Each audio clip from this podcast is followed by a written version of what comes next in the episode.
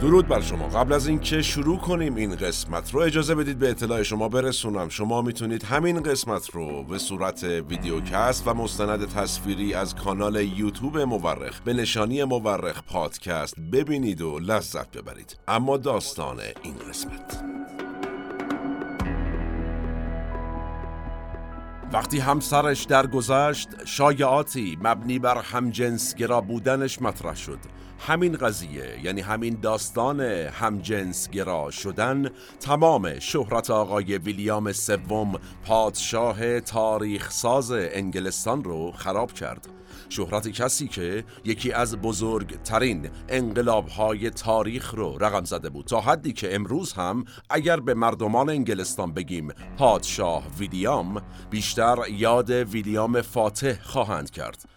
کسی که در 1066 میلادی انگلستان رو فتح و متحد کرد. کمتر کسی به یاد خواهد آورد که 600 سال بعد از او ویلیام سوم و همسرش ماری دوم چطور انقلاب شکوهمند انگلستان رو رقم زدند و چه کردند؟ پرچم خودشون رو بر قله سیاست به اهتزاز درآوردند. البته نه قله سیاست انگلستان بلکه قله سیاست تمام جهان. پرچمی که تا به امروز هم سقوط نکرده ما در این قسمت خواهیم رفت سراغ این انقلاب بزرگ سراغ واقعی که مسیر انگلستان رو از حرکت به سمت استبداد محض تغییر داد به چی؟ تغییر داد به سمت دموکراسی و مشروطه شدن قدرت و همینطور به سمت انقلاب صنعتی پیش برد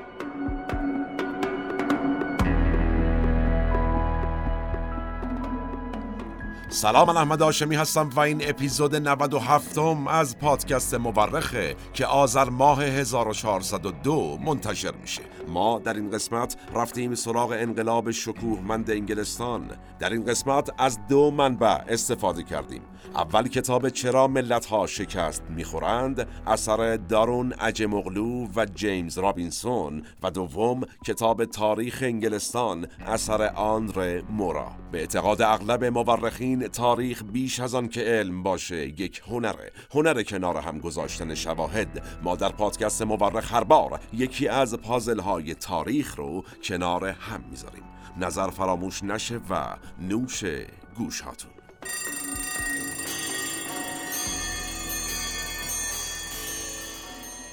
استبداد محض این خالص ترین نوع سلطنته یعنی چی؟ یعنی فردی بدون هیچ گونه محدودیتی یعنی هیچ گونه مداخله ای در رأی و نظرش و حتی بدون دخالت نهادهای مذهبی حکومت می‌کرده یا حکومت می‌کنه. ما در بیشتر طول تاریخ بشر با حکومت استبداد مواجه شدیم. حکومت هایی که البته برای هزاران سال کارکرد هم داشتن و جوامع بشری رو به سمت پیشرفت بردن. اما استبداد محض دقیقا یعنی چی؟ تعداد کمی پادشاه در تاریخ بشر هستند که به این نوع حکومت دست پیدا کردند به چیزی که آرزوی بسیاری از پادشاهان جهان بوده. البته همیشه یه صدی در برابر پادشاهان وجود داشته که اجازه نمی‌داده هر کاری دلشون می‌خواسته بکنن. چی بوده این صد؟ که یه جورایی میشه گفت مهمترین صد پادشاهان بوده در تاریخ و هنوزم هست؟ معمولا مذهب بوده چیزی که به عنوان مشیت الهی مطرح می‌شده. در ادامه هم وقتی به تاریخ نگاه می‌کنیم صدهای دیگری به وجود آمدند برای پادشاهان. در واقع نهادهای اجتماعی و انواع و اقسام بازیگران سیاسی به وجود آمدند. از اشراف و سرمایهداران و فئودالها بگیریم تا نهادهای مدرنتری مثل پارلمان و بعد هم سندیکاها. اینها ظهور کردند و هی قدرت سلطان یا پادشاه رو کنترل کردند. خیلی از موارد هم دیدیم و شنیدیم که حتی تونستن نهاد سلطنت رو از دور خارج کنند. اما سوال استبداد محض دقیقا چطوری بوده؟ اجازه بدید با هم سفری کنیم برای پاسخ به این سوال. به کجا؟ به انگلستان. چرا؟ با هم درک دقیقی پیدا خواهیم کرد. از اینکه چطور یک پادشاه یا سلطان به سمت استبداد محض حرکت می کرده. ما در دقایق آتی با شما خواهیم رفت سراغ دوران سلطنت خاندان تئودور خاندانی که قرن پانزدهم میلادی در انگلستان به قدرت رسیدند.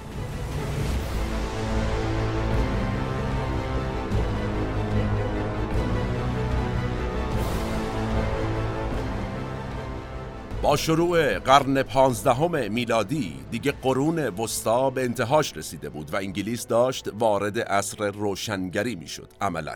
تو همچین فضایی خاندان تئودور به قدرت رسیدن. آقای هنری هفتم هم شد اولین پادشاه خاندان تئودور. ایشون در شرایطی به قدرت رسیده که اشراف انگلستان به دلیل جنگ هایی که از پس فروپاشی امپراتوری روم از سال 1453 میلادی شکل گرفته بود و البته به دلیل نبود دولت مرکزی قوی ضعیف شده بودند.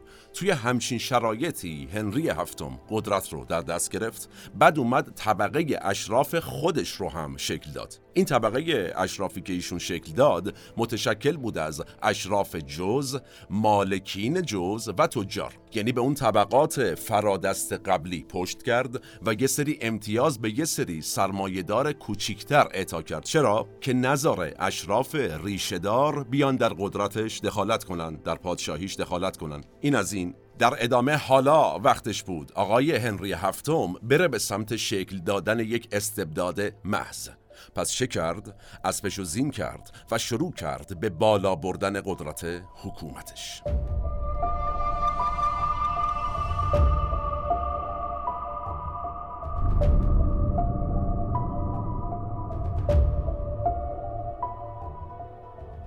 هنری هفتم که می‌دید از پرتغال و اسپانیا و حتی فرانسه که نیروی دریایی داشتند و امپریالیسم دریایی رو شکل داده بودند عقب افتاده کشورش دستور داد کشتی بسازند و توپهای جنگی روی عرشه کشتی ها نصب کنند. با امثال این کارها هنری هفتم عملا داشت قدرتش رو افزایش می‌داد. و قصد چی داشت؟ قصد داشت نزدیک بشه به قدرت اسپانیا و پرتغال و فرانسه که چه شد؟ یهو گلچین روزگار گل عمرشو چید. و ایشون گیم اوور شد عملا. از پس او پسرش هنری هشتم قدرت رو در دست گرفت. کسی که از 1509 میلادی تا 1547 پادشاه انگلستان بود و تأثیر بسیار بزرگی هم بر تاریخ این کشور گذاشت.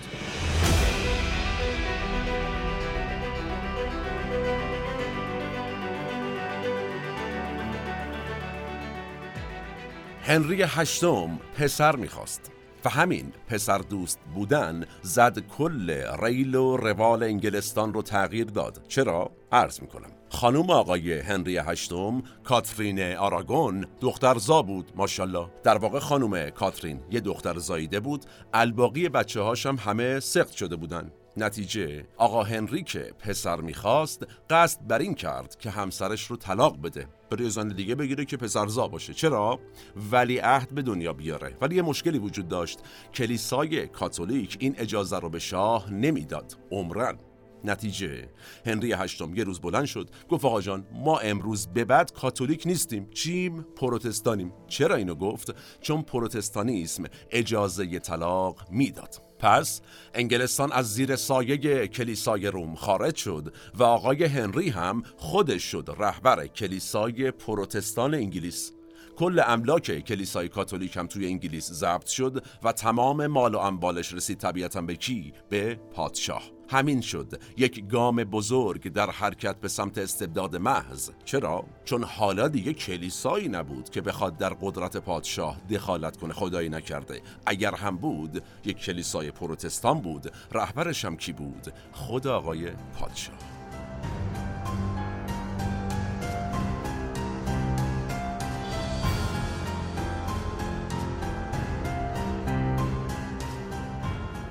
البته داستان تغییر مذهب در انگلستان توسط این آقای هنری هشتم پیچیدگی های بیشتری داشت. یعنی کلی داستان ریز و درشت داره این قضیه. مثالش یه صدر اعظمی داشت آقای هنری هشتم به اسم سر توماس مور. فیلسوف مهمی هم بوده ایشون. نکتش این آقا؟ هم یکی از پدران اندیشه سوسیالیسم و برابری خواهی بوده همزمان هم یکی از نمادهای تاریخی محافظه کاری بوده.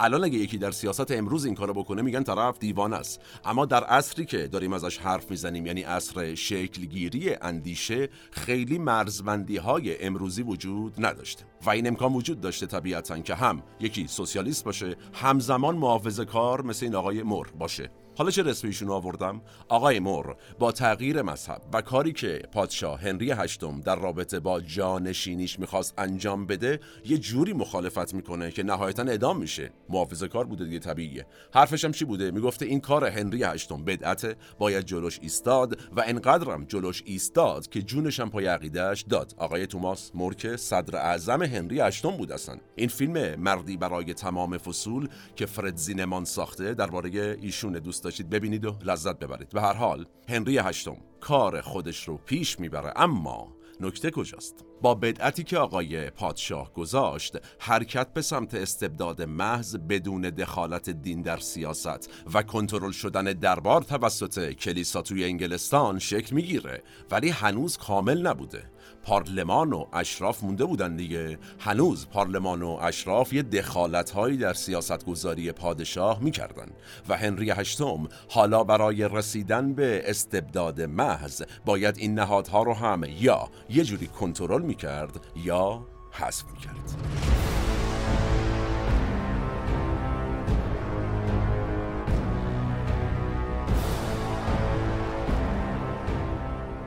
و گلچین روزگار. گل عمر هنری هشتم هم چید. خوش سلیق توری. با مرگ ایشون داستان جانشینیش پیچیده میشه و توی همین شیر تو شیری بوده که مجلس و اشراف دوباره قدرت می‌گیرن. داستانم از این قرار بوده که هنری هشتم بعد از تغییر مذهب که تعریف کردیم از کاتولیک شد پروتستان و گرفتن ازن طلاق و ازدواج مجددش به هوای پسردار شدن و ولی عهد داشتن تبدیل میشه به یک مرد زنباره. هی معشوق عوض می‌کرده و مدام هم ازدواج می‌کرده ایشون. و جذابیت داستان حالا کجاست؟ تمام خانواده های اشرافی انگلیس کلا کارشون این بوده صبح تا شب. هی سعی می‌کردن یه دختر از سمت خودشون حل بدن تو زندگی هنری هشتم. چرا؟ بلکه جانشین پادشاه از خاندان خودشون باشه. هنری هشتم که میمیره فرزند پسر داشته. ولی به جز یکی از فرزنداش الباقیشون مشروع نبودند. در واقع بر اساس مذهب و قانون فقط همون بچه اولش که گفتیم یک دختر بچه بود از همسر اولش مشروع حساب می شد الباقی دیگه نامشروع. اسم اون دختر بچه چی بود؟ دختری بود به نام ماری. همین داستان مشروع و نامشروع بودن بچه های هنری هشتم این بحث رو به راه میندازه که آیا بعد از هنری باید ملکه داشته باشیم یا شاه. مجلس انگلیس. شامل دو مجلس عوام و اعیان جمع میشن شور می‌کنن و میگن اگرچه فرزند آقای هنری فرزند ارشدش خانم ماری یکمه. اما ما رأی میدیم که پسر نامشروع ایشون یعنی ادوارد ششم که الان ده سالشه بشه پادشاه انگلستان. چرا؟ به این دلیل که اصلا مگه زم میشه پادشاه؟ مگه داریم؟ با یا همه چی به خطر نه. اصلا نزن این حرفو. در واقع این حرفها نبوده اصلا اون زمان که یک خانوم بشه پادشاه و ملکه جالبی داستان کجاست؟ اینکه آقای ادوارد ششم همون پادشاه کودکی است که در داستان شاهزاده و گدا یکی از دو کاراکتر اصلی قصه است.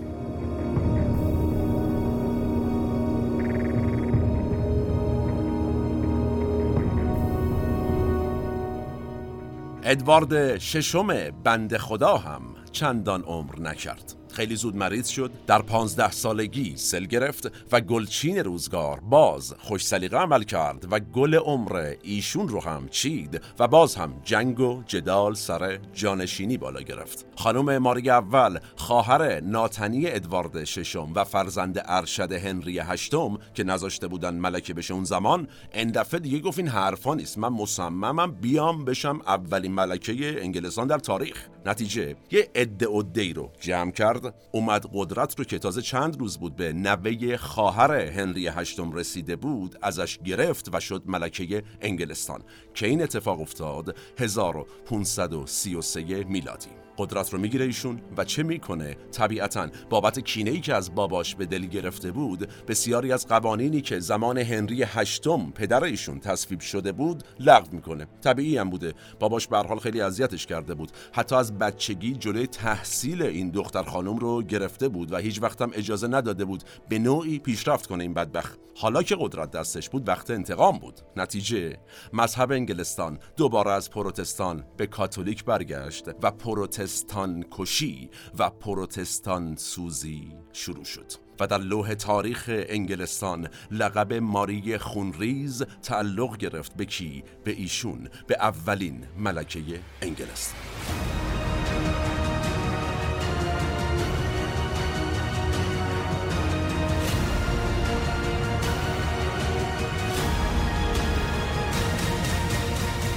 در 1558 میلادی گلچین روزگار گل عمر ماری اول رو هم چید. با پایان عمر ایشون خواهر کوچکش الیزابت اول که دختر مورد علاقه باباش هم بوده میشه ملکه.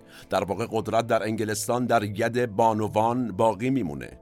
الیزابت اول دوران درخشانی رو در تاریخ انگلستان رقم زد که روایت خودش البته یک موضوع جدایی است یه پادکست جدایی است علاقه من بودید دستور بفرمایید ما انجام وظیفه خواهیم کرد. فقط به یک جمله تاریخی از ایشون اجازه بدید در این قسمت اکتفا کنیم از این جهت که چطور حاکمی بوده. ایشون همون بی بسم الله سلطنت چی میگه میگه من می‌بینم اما هیچ نمی‌گویم.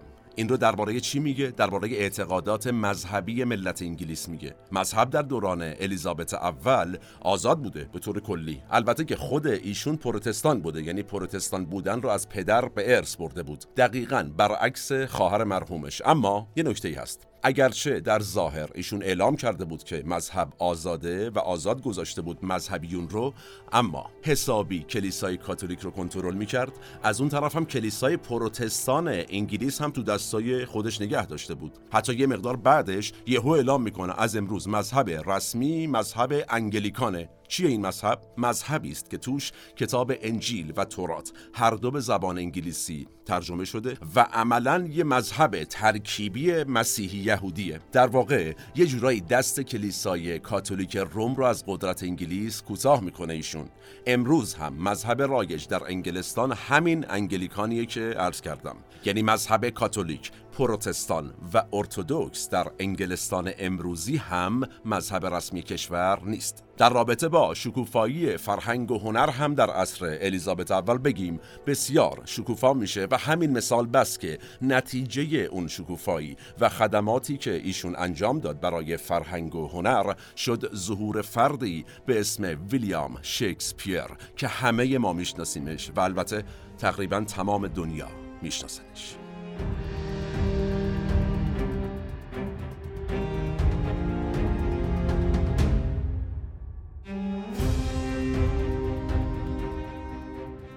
در 1600 میلادی. و در واقع اواخر سلطنت الیزابت اول کمپانی هند شرقی تأسیس میشه. یک نهاد اقتصادی که دارای حق انحصار تجارت بین المللی بود و در تبدیل کردن انگلستان به یک قدرت استعماری بسیار تأثیر گذار بود و کمک کرد. در واقع خانم الیزابت اول هم داشت به سمت قدرتمند تر کردن استبداد خودش حرکت می‌کرد. هرچی هم به سمت سالهای پایانی عمر الیزابت اول نزدیک میشیم ایشون کم کم از یک ملکه بسیار اهل مدارا تبدیل میشه به چی؟ به یک حاکم محافظ کار و مستبد یعنی چی؟ در ادامه با ذکر مثال و مفصل اجازه بدید عرض کنم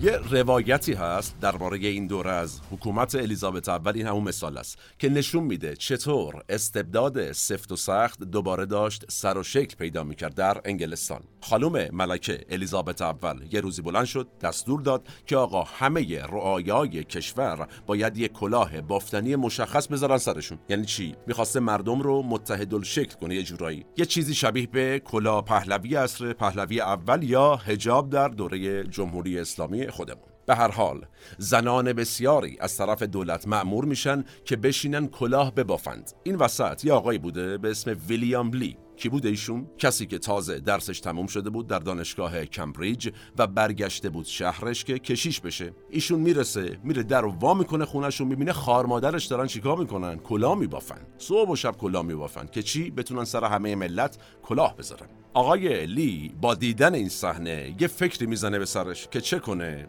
بیاد این بحث بافتن کلاه و اساساً بافتن بافتنی رو یک سازوکار صنعتی براش ایجاد کنه و نتیجه ماشین بافندگی اختراع میشه توسط آقای لی.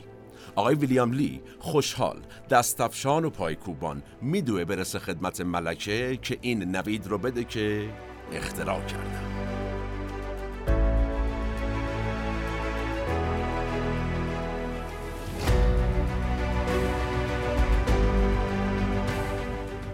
ملکه الیزابت اول به حضور میپذیره. ویلیام لی رو اول که دستگاه آقای لی رو می‌بینه همونجا سریع دستور میده. دستور تولید گسترش این دستگاه رو. نه نه اصلا اینا نیست. نه بابا. دستور لغو پروانه آقای لی رو میده. ملکه الیزابت اول. یعنی برخورد ایشون اصلا ویران کننده بود. خانم الیزابت جالبه در تاریخ نگاه کنیم به ویلیام لی میگه که تو خیلی بلند پروازی آقای لی آیا فکر کرده ای که این اختراعت چه به روز رعایا می آورد؟ همه آنها بیکار می شوند و آنها به گدایی می افتند. نهایتا به ویلیام لی میگه جمع کن کاس کوزتو خوشکله اما آیا خانم ملکه واقعا نگران بیکاری بخشی از مردمانش بوده؟ خیر ایشون از عواقب نارضایتی عمومی در برابر قدرتش میترسیده. یعنی میترسیده شاید افرادی بیکار شوند و اعتراض کنند. در واقع تاریخ نشون داده. ایشون حاضر بود هر اقدام مثبتی رو در نطفه خفه کنه تا مبادا کسی تعرضی به قدرتش بکنه. تاریخ تکرار میشه.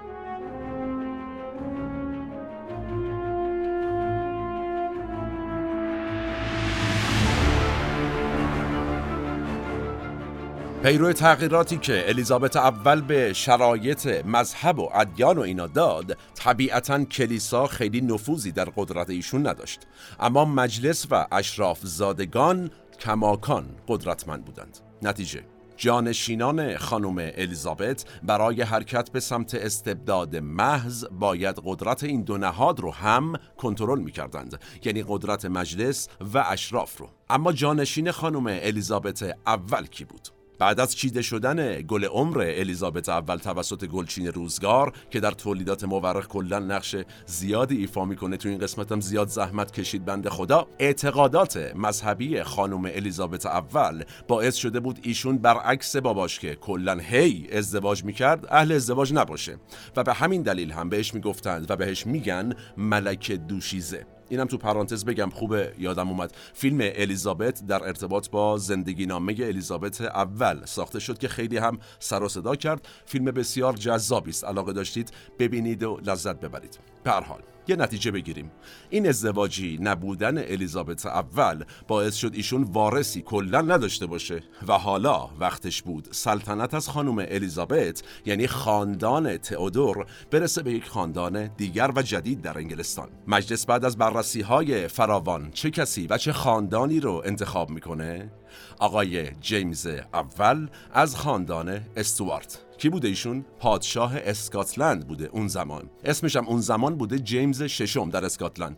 پارلمان میاد ایشون رو برای سلطنت در انگلستان انتخاب می‌کنه و لقب جیمز اول از اینجا بهش داده میشه. چرا؟ اینجوری با یه تیر دو نشون زده بودند. هم برای انگلیس یک پادشاه دست و پا کرده بودند هم اختلافاتی که از قدیم بین اسکاتلند و انگلستان بود حل و فصل می‌شد. البته این رو هم اضافه کنم. این خاندان ها همه با هم فامیل بودن و همین آقای جیمز اول نواده دختری آقای هنری هفتم بوده. حالا به حال سوال اینجاست.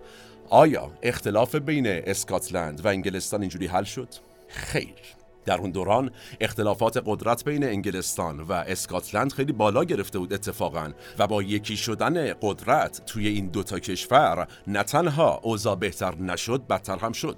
یه هرج و مرجی اصلا شکل گرفت و این هرج و مرجه بهترین موقعیت بود برای یک سلطان برای یک پادشاه که بره به سمت چی؟ استبداد سفت و سخت و در واقع استبداد محض. و نتیجه چه شد؟ آقای جیمز اول اگرچه نتونست اتحاد انگلستان و اسکاتلند رو به وجود بیاره اما تا تونست نهادهایی که در قدرت شخص خودش مداخله می کردند رو لتو پار کرد.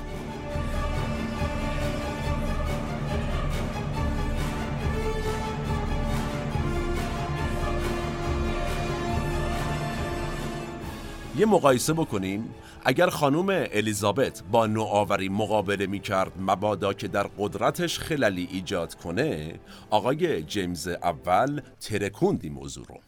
اصلا نوآوری کیلوچن بود. حتی اومد با انحصاری کردن اقلام یه قدرت عجیبی برای خودش دست و پا کرد. همه اقلام انحصارا در ید پادشاه بوده و عملا ایشون بوده که تشخیص می‌داده کدوم حق انحصار رو بده به کدوم فئودال دوروبرش و چیزی هم که زیاد داشته تو دست و بالش طبیعتا از این جور انحصارا بوده. سال 1601 میلادی لیست انحصارا رو میفرسته مجلس که قرائت بشه. این آقای جیمز اول برای نماینده ها. وسط این قرائته یکی از اعضای پارلمان به تعنه می‌پرسه که آیا در این سیاهه نان هم هست؟ در واقع نون رو هم انحصاری کرده بود یه جورایی آقای جیمز اول. ایشون می‌خواست همه اقتصاد رو تو دستای خودش در قدرت خودش نگه داره که چی بشه؟ یک تمرکز قدرت برای خودش به وجود بیاره. تمرکز قدرتی بینظیر.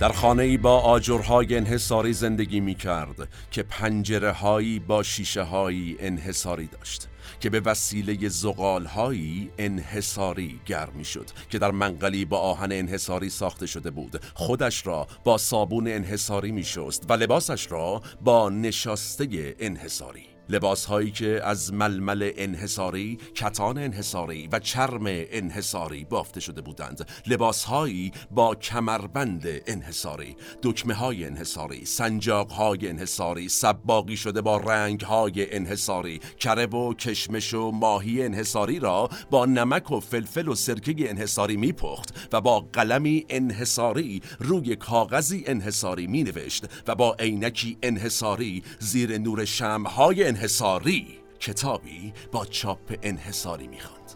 این روایتی بود که آقای کریستوفر هیل مورخ انگلیسی از وضعیت انگلستان عصر جیمز اول نوشته. اون آقای ویلیام لی بود که زمان الیزابت اول دستگاه بافندگی اختراع کرده بود. ایشون بعد از الیزابت اول پا میشه میره فرانسه. اونجا هم به دلایل مشابه بهش اجازه ثبت اختراعش داده نمیشه. و حالا برگشته بود انگلیس که شانسشو با این آقای جیمز اول امتحان کنه. از هیچی هم بدبخت خبر نداشت. نتیجه همین که آقای لی زندان یا اعدام نشد خودش شانس بزرگی بود براش.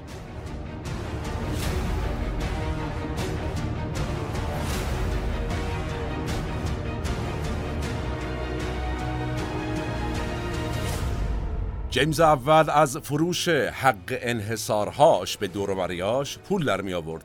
ولی خب این درآمد کافی نبود. پادشاه نیاز به افزایش مالیات داشت. برای افزایش مالیات باید چه می‌کرد؟ باید می‌رفت سراغ مجلس چرا؟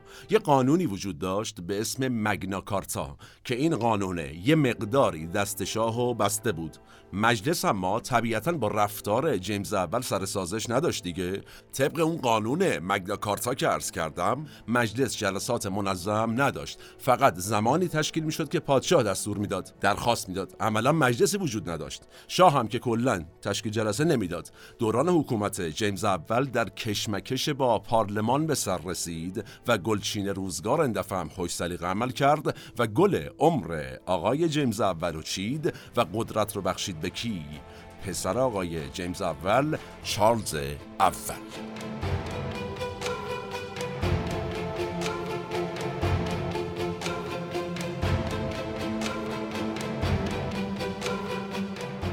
با روی کار اومدن چارلز اول. وقتش بود ایشون کاری کنه کارستون. کاری که باباش نکرده بود. یعنی یه فکری برای درآمد دولت بکنه. چه کرد؟ برای افزایش مالیات مجبور بود بره سراغ مجلس دیگه. عرض کردم بنابراین در 1629 میلادی مجلس تشکیل جلسه داد. اما به جای تصویب افزایش مالیات یه بخشی از قانون انحصارات در حوزه تجارت داخلی رو لغو کرد. تو پرانتز اینم بگم که پارلمان در حوزه تجارت خارجی کلا حقی نداشت. یعنی تجارت خارجی کامل در اختیار پادشاه بود و به همین واسطه اختیار کمپانی هند شرقی که گفتیم بسیار مؤثر بود در قدرت انگلستان و استعمار انگلستان در بحث اقتصادش و به طور کلی کامل در اختیار پادشاه بود. مجلس اومده و چیکار کرده بود؟ در حوزه تجارت داخلی که قدرتی توش داشت انحصارات رو کم کرده بود. انحصارات پادشاه رو. نتیجه شاه و پارلمان با هم دعواشون میشه. پادشاه هم سریعا مجلس رو مرخص می‌کنه.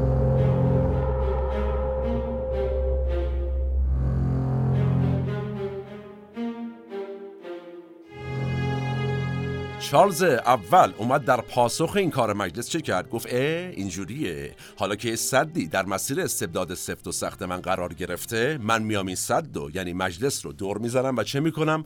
قانون وام اجباری رو وضع می‌کنم. یعنی هر کدوم از شهروندان انگلستان موظفند به من یعنی به پادشاه وام بدن. بعد اقساط وام رو پرداخت نمی‌کنم. هیچ کس هم که نمی‌تونه هیچ شکری بخوره دیگه پادشاه هم دیگه این حرفا نیست.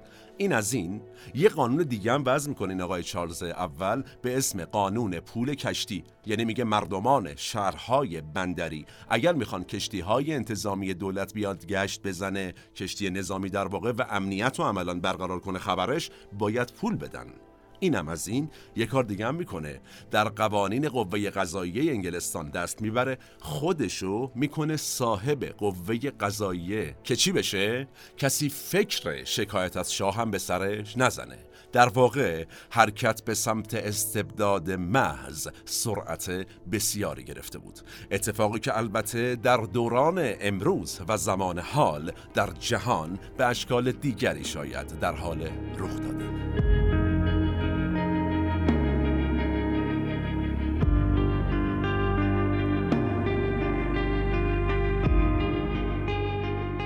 جدا از این مسائل پارلمان کماکان یه صدی بود در راستای رسیدن چارلز اول به استبداد محضی که دنبالش بود. هرچی هم سعی کرده بود ایشون که قدرت پارلمان کم بشه باز هم یه سری اتفاقات همیشه وجود داشت و ممکن بود رخ بده که سر و کار شاه بیفته به مجلس. مثل چی؟ مثل جنگ. اسکاتلندی ها با انگلیسی ها وارد جنگ شدند سال 1640 میلادی. اون اختلافات قدیمی و ریشهدار حالا تبدیل به جنگ شد و نتیجه چه شد؟ حکومت باز هم نیاز به پول بیشتر داشت که چه کنه؟ بتونه قوای نظامیشو تقویت کنه و نهایتا هم مجبور شد با دستور جلسه افزایش مالیات دستور تشکیل جلسه پارلمان رو بده آقای پادشاه. سه هفته. نشست های پارلمان برگزار میشه. البته نشست هایی که گویا به جای بحث درباره افزایش مالیات توش از سیاست های شاه انتقاد می شده بیشتر. و نتیجه این نشست ها چی میشه؟ چارلز یکم دوباره مجلس جدید رو هم مرخص می‌کنه. مجلسی که در تاریخ انگلستان به پارلمان کوتاه مشهور شد.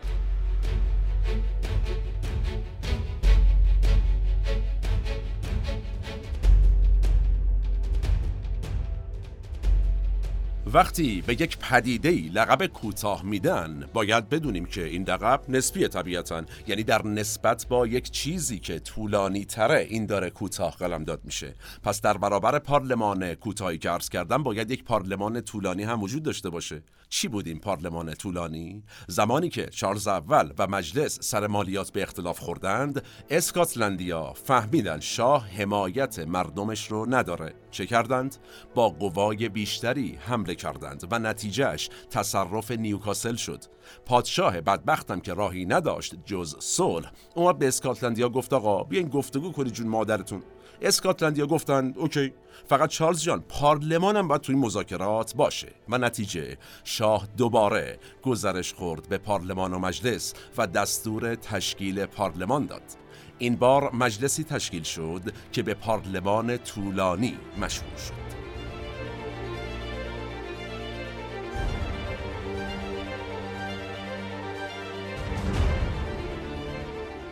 حالا چرا پارلمان طولانی شد لقب این مجلس جدید؟ وقتی تشکیل شد این مجلس هر چی شاه خواست اعضاشو مرخص کنه ول نکردن برن این اعضا. جلسات پارلمان طولانی از 1640 تا 1648 میلادی طول کشید و شاه چه کرد؟ اومد یک جنگی رو با پارلمان شروع کرد. مجلس چه کرد؟ مجلس شد سه شاخه. 80 نماینده از حق حکومت شاه دفاع می‌کردند. سی نماینده معتقد بودند باید جلوی استبداد محض بیستیم. 20 تا نماینده هم بیطرف بودند. از اون طرف اشراف سنتی حامی مجلس بودن اشراف جز حامی شاه بودن. اونایی که از انحصارات سود می بردند طرفدار شاه بودن و طبیعی بوده دیگه. جیرخور دولت بودن دیگه. خیلی طبیعی است. هنوزم در تاریخ امروز وجود دارن این دسته در تمام دنیا. پس اونایی که از انحصارات سود می بردن طبیعتا طرفدار شاه بودن. اونایی که سرشون بی کلاه مونده بود طرفدار پارلمان بودن. مذهب این چه نقشی بازی می کرد شهرهای پروتستان نشین مثل لندن به طور مثال حامی پارلمان بودن. کاتولیک هم عموما طرفدار شاه بودن. در واقع می‌خوام به این برسم تمام انگلستان دو پارچه شده بود. از تاریخ میشه این نتیجه و درس رو در واقع گرفت که عمل کرده اشتباه پادشاهان صاحبان قدرت و دول باعث دو یا چند پارچه شدنه ملت میشه. و نتیجهش چی میشه؟ مثالش تاریخ انگلستانه که داریم دربارش صحبت می‌کنیم. مثال ها بسیار در تاریخ چرا که بهترین معلم هاست. سال 1642 میلادی از پس این دو پارچه شدن ها جنگ داخلی در انگلستان آغاز شد.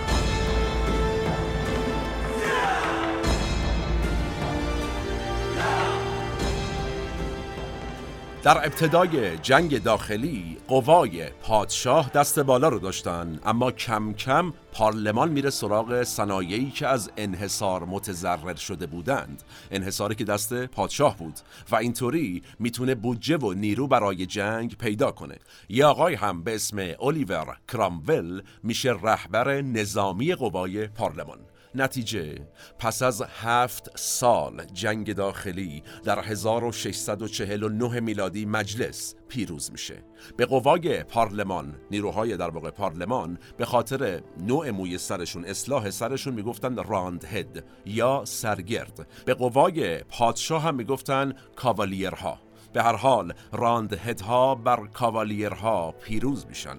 چارلز اول هم همون بگه بسم الله بعد از پایان جنگ محاکمه و اعدام میشه. و اینطوری شاه کشی هم میره جزو بدعت هایی که در اون دوران در انگلستان و بر لوح تاریخ انگلستان نگاشته و گذاشته شد.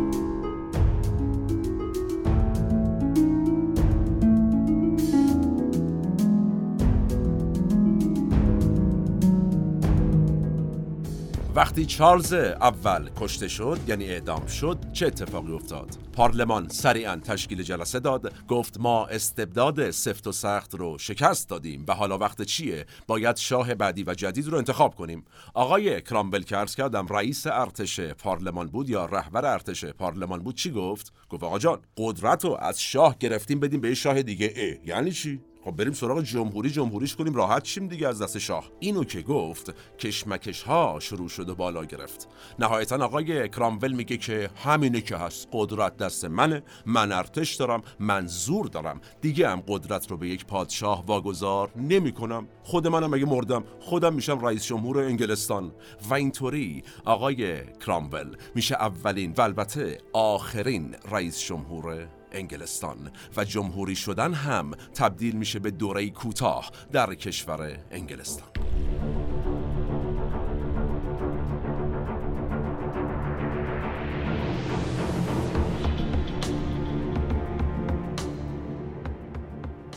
اما اجازه بدید رو همین دوره کوتاه جمهوری بودن انگلستان کمی نازک شیم. یعنی ببینیم سرنوشت تنها جمهوری انگلستان چه شد.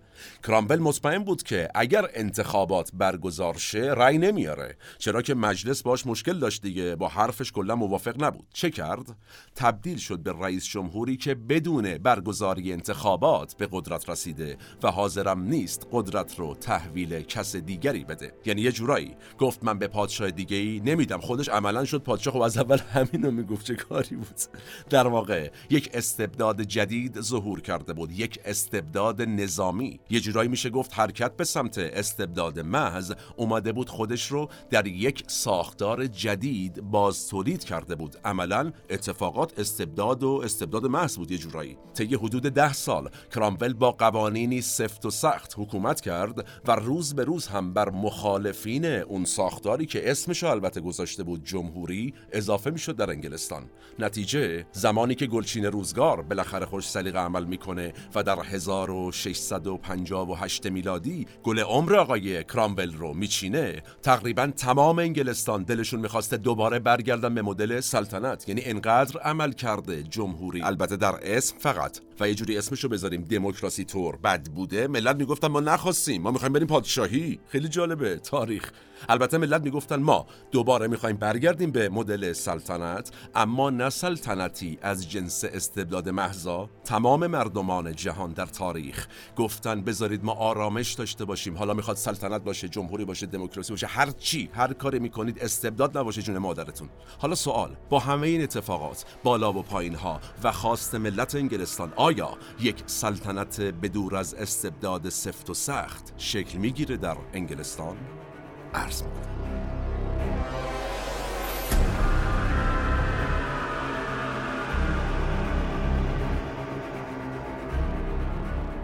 از پس کرامول و عصر جمهوری کوتاهی که البته های کرامول بهش می‌گفت. جمهوری چارلز دوم پسر چارلز اول به قدرت می‌رسه و میشه پادشاه در انگلستان. و بعد از اون هم جیمز دوم میاد سر کار. پسر در واقع همین چارلز دوم. اوضاع استبداد چطور بوده؟ حسابی جدی بوده.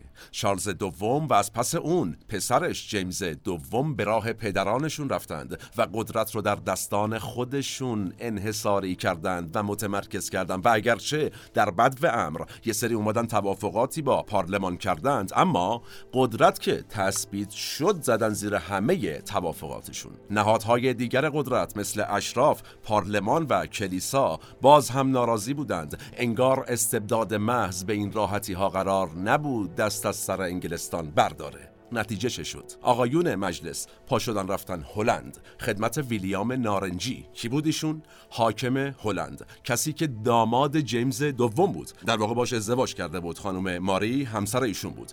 چرا رفتن سراغ ایشون؟ چون چارلز دوم و جیمز دوم هر دو کاتولیک بودند و رفته بودند با فرانسه کاتولیک گاوبندی کرده بودند و از هلند پروتستان هم بعدشون میومد متقابلا هلند پروتستان هم از انگلیس کاتولیک بعدش میومد به هر حال اعضای پارلمان رفتن به آقای ویلیام نارنجی و خانم ماری گفتن که آقا جان جون مادرتون بیایید ما کمک می‌کنیم جیمز دوم بره کنار قدرت رو شما در دست بگیرید اما یه شرطی داره. آها قدرت رو در دست می‌گیرید اما به صورت مشروط.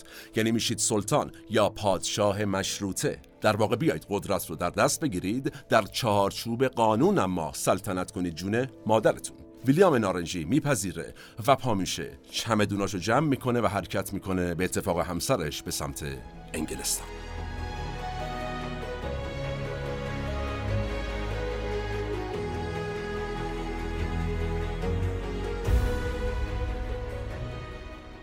ویلیام نارنجی که به انگلیس رسید شوری بزرگ در مردم انگلستان به پا شد. دوروبری های پروتستان قدرت یعنی دوروبری های جیمز دوم که پروتستان بودند همه سری میرن میپیوندن به ویلیام. حتی آن دختر پادشاه هم میره میپیونده به ویلیام. یک جنبش بزرگ علیه حکومت جیمز دوم به وقوع میپیونده و نتیجهش جیمز دوم به فرانسه فرار می‌کنه و آقای ویلیام با نام ویلیام سوم همراه با همسرش خانم ماری دوم مشترکن قدرت رو در انگلستان در اختیار می‌گیرن. اینجای تاریخ انقلابی در انگلستان به وقوع پیوسته بود. انقلابی که نه توسط مستضعفین و طبقه فرودست و متوسط بلکه توسط اشراف و فرادستان جامعه پیش برده شده بود. یک انقلاب به اصطلاح برجوایی و لیبرال. انقلابی که معروف شد به انقلاب شکوهمند 1688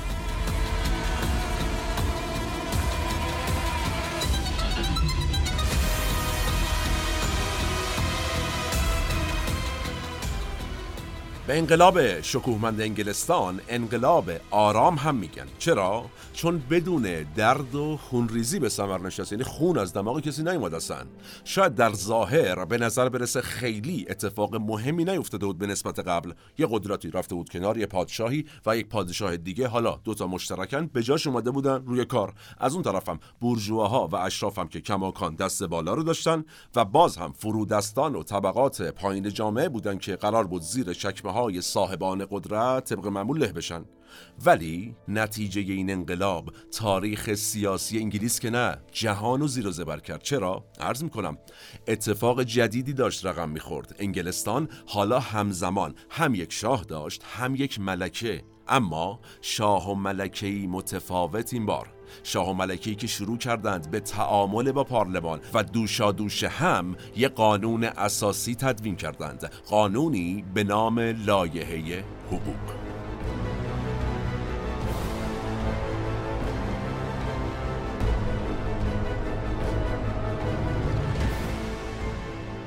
انقلاب شکوهمند انگلستان تبدیل شد به مسیری برای کنترل قدرت. تا قبل از این چجوری بود؟ قدرت در اختیار مشیت الهی بود و گویا خدا هم قدرت رو صلاح دیده بود بده به پادشاه و همه چیزم در ید ایشون بود. عملا رو هوا عرض کردیم دیگه از ابتدا تا اینجا. فیلسوفی به نام آقای جان لاک که پدر فکری انقلاب شکومند انگلیس هست تو همون ایام میاد میگه آقا جان ما به جز دولت یه چیز دیگه هم داریم که قدرت تولید می‌کنه و روی قدرت تاثیر می‌ذاره. چیه؟ چیزی است به نام جامعه مدنی. بعدم فیلسوف دیگری به اسم آقای توماس هابز میاد میگه که برای اینکه جنگ نباشه و مردم هم دیگر رو جر ندن نیاز به یک قدرتی داریم که ایشون اسمشو گذاشت لویاتان. یعنی چی این لویاتان؟ می‌گفت یک حیولای دریایی قویه که اومده جلوی جنگ و هرج و مرج رو بگیره. ولی خب همین لویاتان یعنی همین قدرت بزرگ در واقع یعنی دولت نتیجه یک قرارداد اجتماعی بین اعضای جامعه. خیلی جالبه. اصل مشروط سازی قدرت از همین جا میاد از دل همین انقلاب بزرگ. و اگر الان می‌بینیم که نهاد پادشاهی در انگلستان چندان اجازه دخالت جدی در سیاست ها رو نداره و بیشتر تبدیل شده به یک نماد با ارزش البته ریشش در دل همین انقلاب شکوهمند.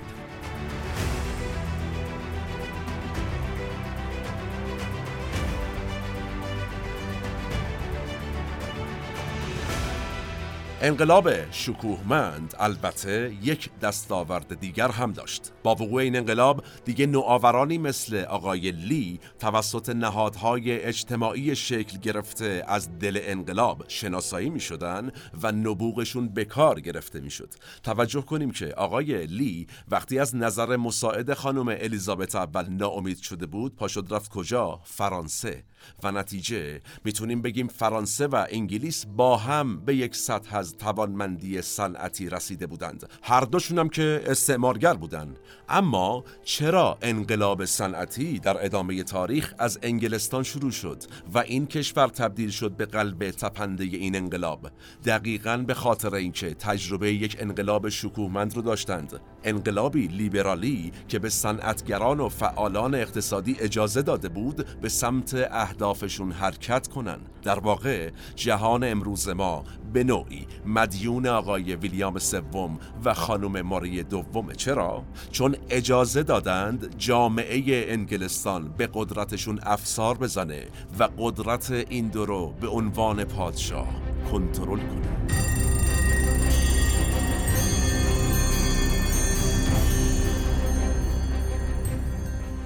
انقلاب اصولا پدیده پیچیده پدیده ای که میاد تا ساختار سیاسی رو زیر و زبر کنه. اما نتیجه بسیاری از انقلاب ها تبدیل شدن فاجعه قبلی به فاجعه جدید و بدتره. خیلی از انقلاب ها از مسیر اصلیشون منحرف میشن و در مواردی هم انقلاب ها تونستن تغییراتی مثبت و موندگار ایجاد کنن. ما مشابه چیزی که در 1688 میلادی در انگلستان اتفاق افتاد رو بیش از 200 سال بعدش در کشور خودمون ایران زمین تجربه کردیم. پدیده به اسم انقلاب مشروطه. انقلابی که بنا بود همون نتایج انقلاب شکوهمند انگلستان رو برای ما به بار بیاره اما نیاورد. چرا؟ شاید خود انگلستان و برنامه هایی که همیشه برای ایران داشته یکی از دلایلی باشه که پادشاهی در کشور ما به سمت مشروط شدن نرفت. البته ما دایجان ناپل اونی نگاه نمی کنیم. تمام کار کار انگلیس ها نبود. اما معمولا میشه رد پای قدرت های بزرگ رو در شکست های خودمون دید. زمان ما به فرجام رسید و کلام ما هم. این اپیزود هم به همت تیم مورخ در استودیو پیکان تهیه و تولید شد. تا چند روزاتی و موضوع جذاب بعدی. سالم باشید و در صلح. شما رو به تاریخ میسپرم و میبینمتون.